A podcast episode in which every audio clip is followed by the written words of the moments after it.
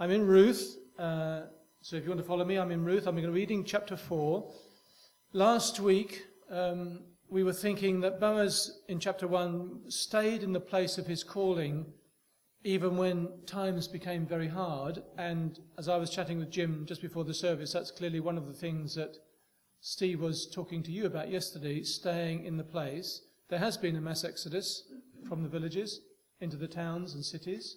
People much prefer bigger churches, it seems, than smaller churches. Yet there are a million people or more living in villages across our land, a lot of people. And uh, they need people to be living alongside them. So there's something about knowing the calling of God and staying in that place of calling. Then in chapter 2, we were looking at Boaz obeying his obligations to God's word, even when it was costly. He lived out his life before God, even though to do so was a costly thing. In chapter 3, Naomi uh, encourages Ruth basically to go and put herself at the mercy of Boaz. She needs to be married. A widow in that culture was a very vulnerable person. Very vulnerable indeed. Without a husband to speak for her, very vulnerable. So she needs a husband, and Naomi is keen that she should have a husband, and Boaz seems to be the likely guy, though he seems, on the face of it, to be much older than her, because he compliments her that she didn't run after the younger men, whether young, whether um, rich or poor. So he seems to be older. So she puts herself in in his hands. And uh, he acts with great delicacy and great purity towards her in chapter 3 and promises to do something on her regard. He'll marry her if it's possible, but he says there's actually someone closer to you who has that obligation should he wish to take it up. So we'll pick up the story at chapter 4, verse 1. Meanwhile, Boaz went up to the town gate and sat there. When the kinsman redeemer he had mentioned came along, Boaz said, Come over here, my friend, and sit down. So he went over and sat down. Boaz took ten of the elders of the town and said, Sit here. And they did so. Then he said to the kinsman redeemer, Naomi, who has come back from Moab, is selling the piece of land that belonged to our brother Elimelech. I thought I should bring the matter to your attention and suggest that you buy it in the presence of these seated here and in the presence of the elders of my people. If you will redeem it, do so. But if you will not, tell me, so that I will know, for no one has the right to do it except you, and I am next in line. I will redeem it, he said. Then Boaz said, On the day you buy the land from Naomi and from Ruth the Moabitess, you acquire the dead man's widow, in order to maintain the name of the dead with his property. At this the kinsman redeemer said, Then I cannot redeem it, because I might endanger my own estate. You redeem it yourself. I cannot do it. And then the author gives us a little bit of information about what used to happen. Now, in earlier times in Israel, for the redemption and transfer of property to become final, one party took off his sandal and gave it to the other.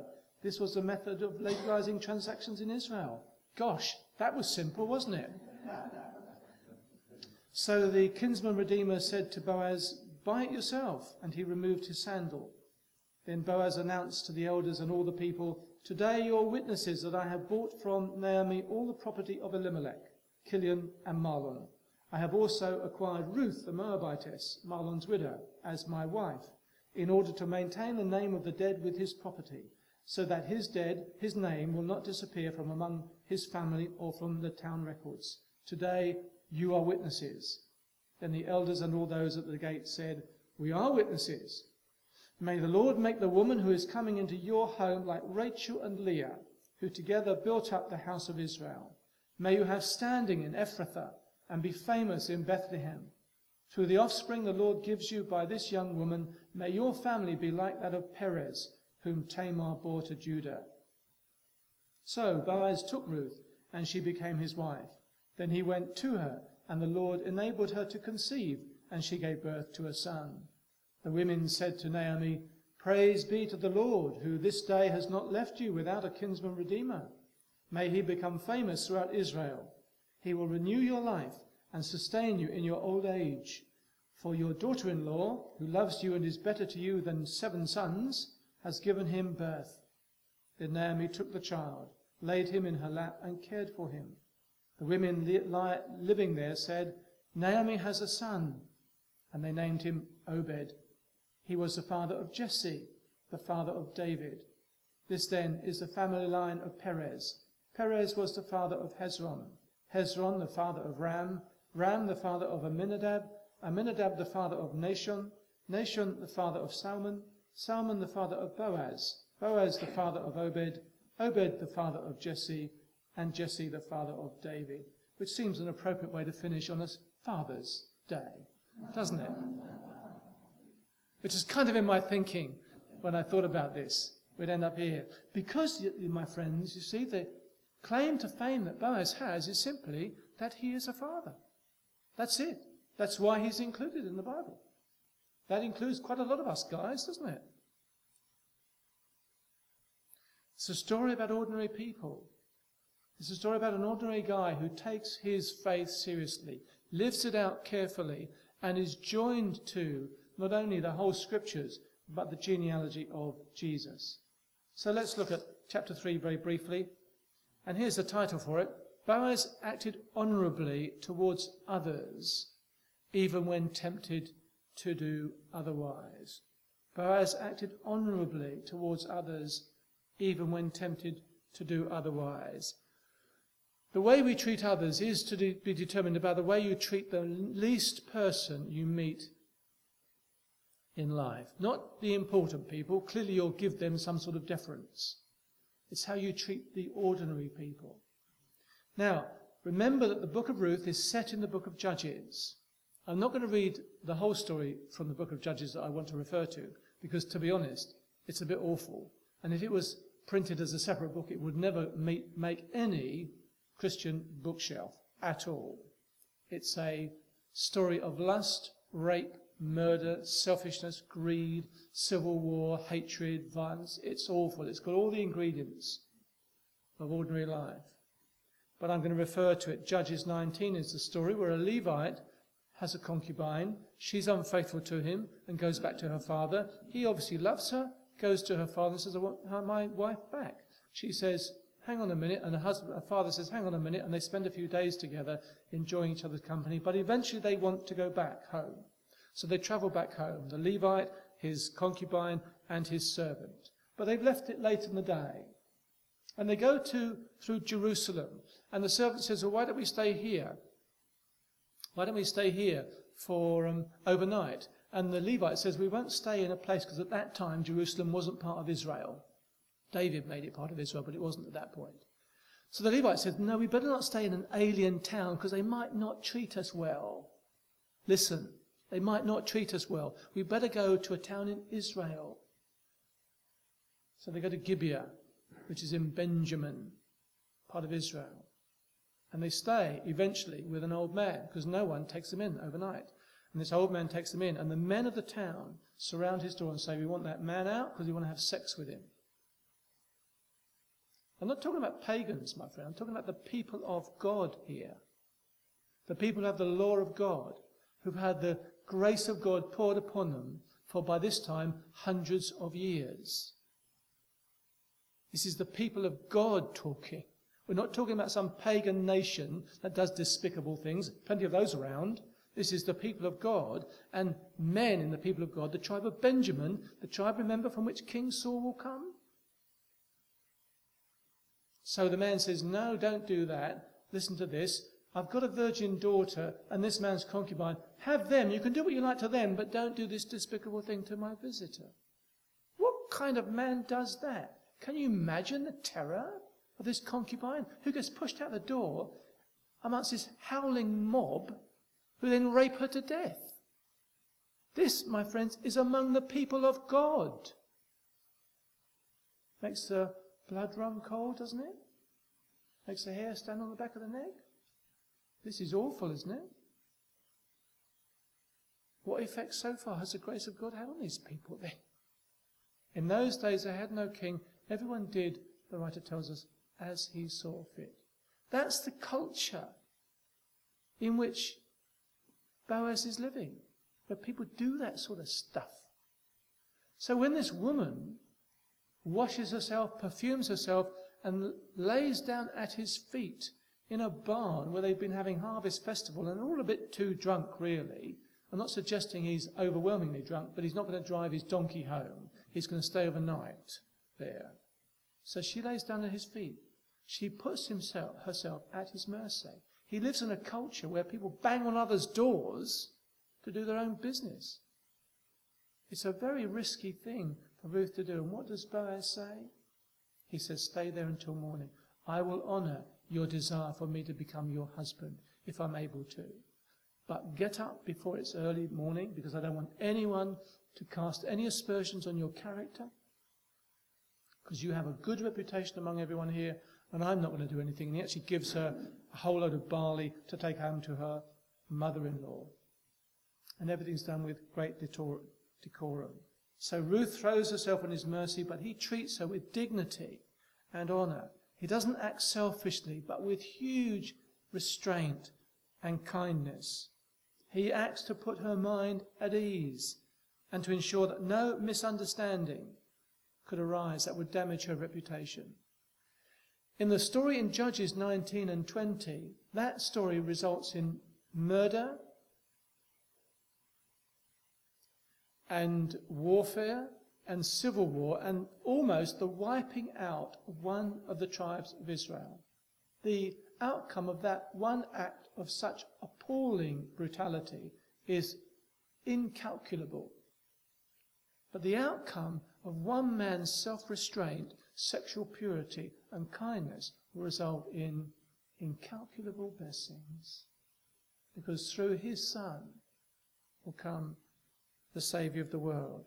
And it was this ethos that had worked its way into his employees as they cared for uh, Ruth in his workplace. So his prayer for her in chapter 2, verse 12 May the Lord repay you for what you've done. May he, you be richly rewarded by the Lord, the God of Israel, under whose wings you've come to take refuge, is amply rewarded. And indeed, it shows his desire that she should be blessed. How do we treat ordinary people? During my second month at college, our professor gave us a pop quiz. I was a conscientious student and had breezed through the questions until I read the last one. What is the first name of the woman who cleans the school? Surely this was some kind of joke. I'd seen the cleaning woman several times. She was tall, dark haired, in her fifties, but how would I know her name? I handed in my paper, leaving the last question blank. Just before class ended, one student asked if the last question would count towards our quiz grade. Absolutely, said the professor. In your careers, you will meet many people. All are significant. They deserve your attention and care, even if all you do is smile and say hello. I've never forgot that lesson. And by the way, her name was Dorothy. How do you treat people? The prevailing culture treats people mostly appallingly. If you're an employer, how do you treat your employees? With the kind of dismissive arrogance that many companies do? or with kindness and tenderness and care? If you're an employee, how do you treat those you have to serve? With kindness or with abruptness and so forth? How do we treat people around? Boaz was a kind of man who treated everyone with dignity. They were safe with him, in good hands with him. Here's the second, chapter 4, which we read. Boaz trusted his future to God, even when he couldn't guarantee the outcome. Or if we can guarantee the outcome, we're pretty good at trusting, aren't we? If we, can, if we know what's going to happen, then we go for it. But the whole point about trusting God is, of course, that we don't know the outcome. We don't know how things are going. But he's prepared to trust God, even when he can't guarantee the outcome. Remember, the book of Judges is his culture, that's his contemporary culture, and loads of other people want to take the future into their own hands. Now, Samson is a very interesting guy. He, his story appears in chapter 16, among other places, earlier on and then up to chapter 16. And I challenged a group of people the other day to tell me something good about Samson. Can you think of anything good about Samson? That was the only thing that someone said. They said that he didn't cut the hair his parents had left grow long. So I had said I couldn't find anything wrong, so I, I now ticked that one off. It's the only thing he did that was right. Can you think of anything else? This was a man completely selfish in every regard. I'll show you how selfish he was. Do you remember he was caught because the hair was cut off and all that? It wasn't to do with the hair, it's to do with the power of God. But he was caught by the Philistines. They put out his eyes, remember that? And then have him doing ox things. And he gets really peeved by this. And he gets taken to the temple, doesn't he? And he's asked to lean against the temple pillars because he wants to, what? Well, this is what he says. He wants to bring it down. And he says, Then Samson prayed to the Lord. This is going to be the last thing he's going to do, okay? Last prayer. O sovereign Lord, remember me. Well, that's not bad. O God, please strengthen me one, just once more. This is good. And let me with one blow get revenge on the Philistines for my two eyes. His last thing he says is, I want revenge. I want to control details. Not, Lord, let me with one fell swoop kill these people against your people for the glory of your name. He doesn't say that. He says, for my two eyes. He's selfish right to the end. I know my own heart, how selfish I am, so I don't hold him up and criticize him emptily. I know the selfishness of my own heart. That's the culture in which Boaz lives. But Boaz is not that kind of guy. He wants to marry Ruth, but he's not going to manipulate it so it happens. He's not going to engineer things. His generosity is matched by self control. He insists on doing it the right way. He says, I would love to marry you, but there is actually someone else who has a prior claim. So he gets that guy. He's obviously a man of influence because he sits at the city gate where all the action happens and he says to them, come over here. And the guy does. And he gets the elders, come over here. And they do. And he says, they've got something to talk about.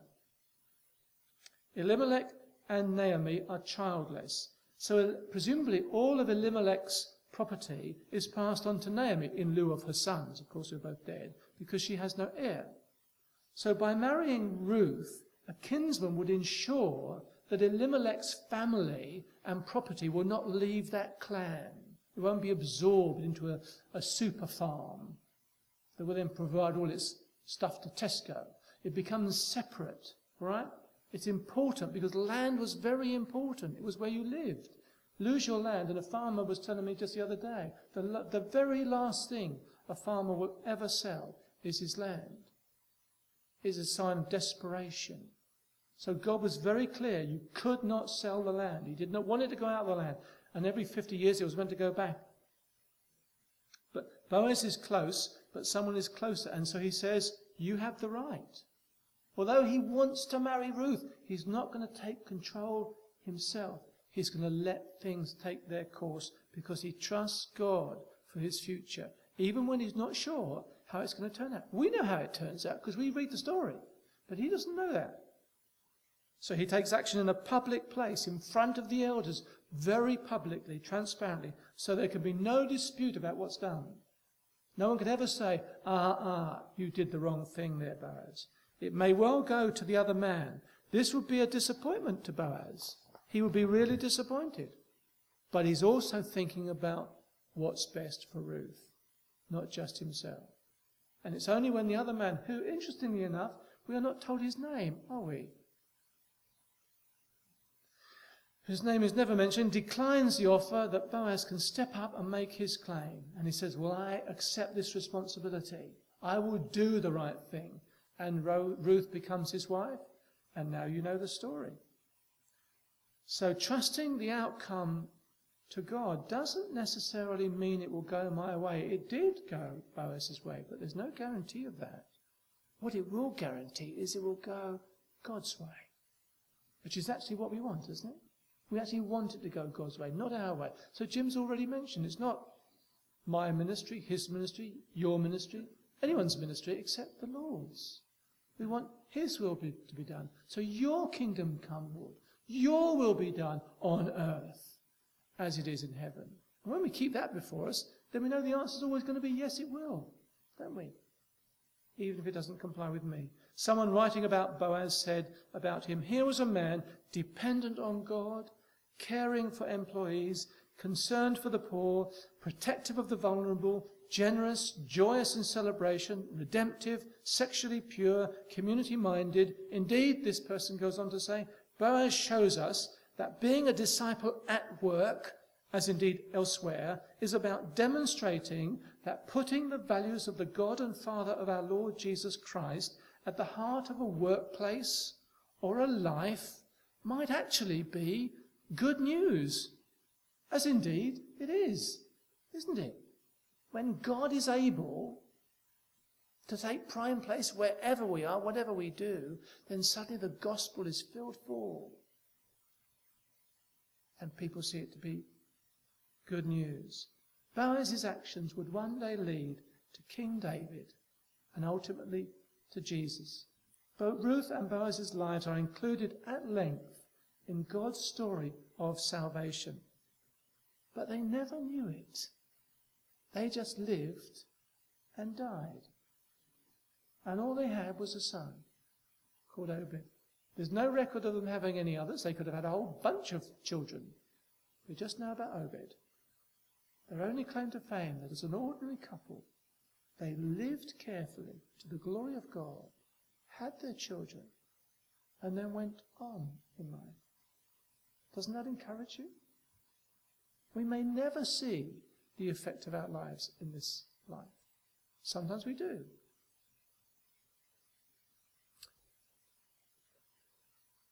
You right for a little story just to end? Ted Stallard, undoubtedly qualified as one of the least, turned off by school, very sloppy in appearance, expressionless, unattractive. Even his teacher, Miss Thompson, enjoyed wielding her red pen as she placed crosses against his many wrong answers. If only she had studied his records more carefully. They read, First grade. Ted shows promise with his work and attitude, but has a poor home situation. Second grade. Ted could do better. Mother seriously ill, receives little help from home. Third grade. Ted is good boy, but too serious. He is a slow learner. His mother died this year. Fourth grade. Ted is very slow, but well behaved. His father shows no interest whatsoever. Christmas arrived. The children piled elaborately wrapped gifts on their teacher's desk. Ted brought one too. It was wrapped in brown paper and held together with scotch tape. Miss Thompson opened each gift as the children crowded round to watch. Out of Ted's package fell a gaudy rhinestone bracelet with half of the stones missing and a bottle of chief perfume. The children began to snicker, but she silenced them by splashing some of the perfume on her wrist and letting them smell it. She put the bracelet on too. At day's end, after the other children had left, Ted came by the teacher's desk and said, Miss Thompson, you smell just like my mother, and the bracelet looks real pretty on you. I'm glad you like my presents. And he left. And Miss Thompson got down on her knees and asked God to forgive her and to change her attitude. The next term, the children were greeted with a reformed teacher, one committed to loving each of them, especially the slow ones, especially Ted. Surprisingly, or maybe not surprisingly, Ted began to show great improvement. He actually caught up with most of the students and even passed a few. Time came and went. Miss Thompson heard nothing from Ted for a long time. Then, one day, out of the blue, she received this note Dear Miss Thompson, I wanted you to be the first to know I will be graduating second in my class. Love, Ted. Four years later, another note arrived Dear Miss Thompson, they just told me I will be graduating first in my class. I wanted you to be the first to know. The university has not been easy, but I liked it. Love, Ted. And four years later, Dear Miss Thompson, as of today, I am Theodore Stallard, MD. How about that? I wanted you to be the first to know. I'm getting married next month, the 27th to be exact. I want you to come and sit where my mother would sit if she were alive. You're the only family I have now. Dad died last year. Miss Thompson a- attended that wedding and sat where Ted's mother would have sat. The compassion she had shown that young man entitled her to that privilege. Sometimes you do know the effect you have on the life of another. Sometimes you don't. But the calling, as you stay here in the place of your calling, as you live out before Herstmonceux is not to become super saints, but just to live out your life to the glory of God in everything you do and leave God to work out the implications of that. Any one of us and every one of us living, just living our ordinary lives as we do so to the glory of God can see his kingdom come and his will done. You never know where living the kind of life that pleases God will lead. But when we do, we can be sure we will be making a difference. Father, you have fed us with bread and wine. You've given us of yourself. Now we give ourselves to you, Lord. Confident in the knowledge that we are safe with you. As you fill us with your Spirit, enable us to live each day, Lord, embracing the day intentionally and living to the glory of God with joy in our hearts. Fill us with your love, your joy, your peace, your strength. And let our lives bear fruit, fruit that will last, which will be to the Father's glory. Amen.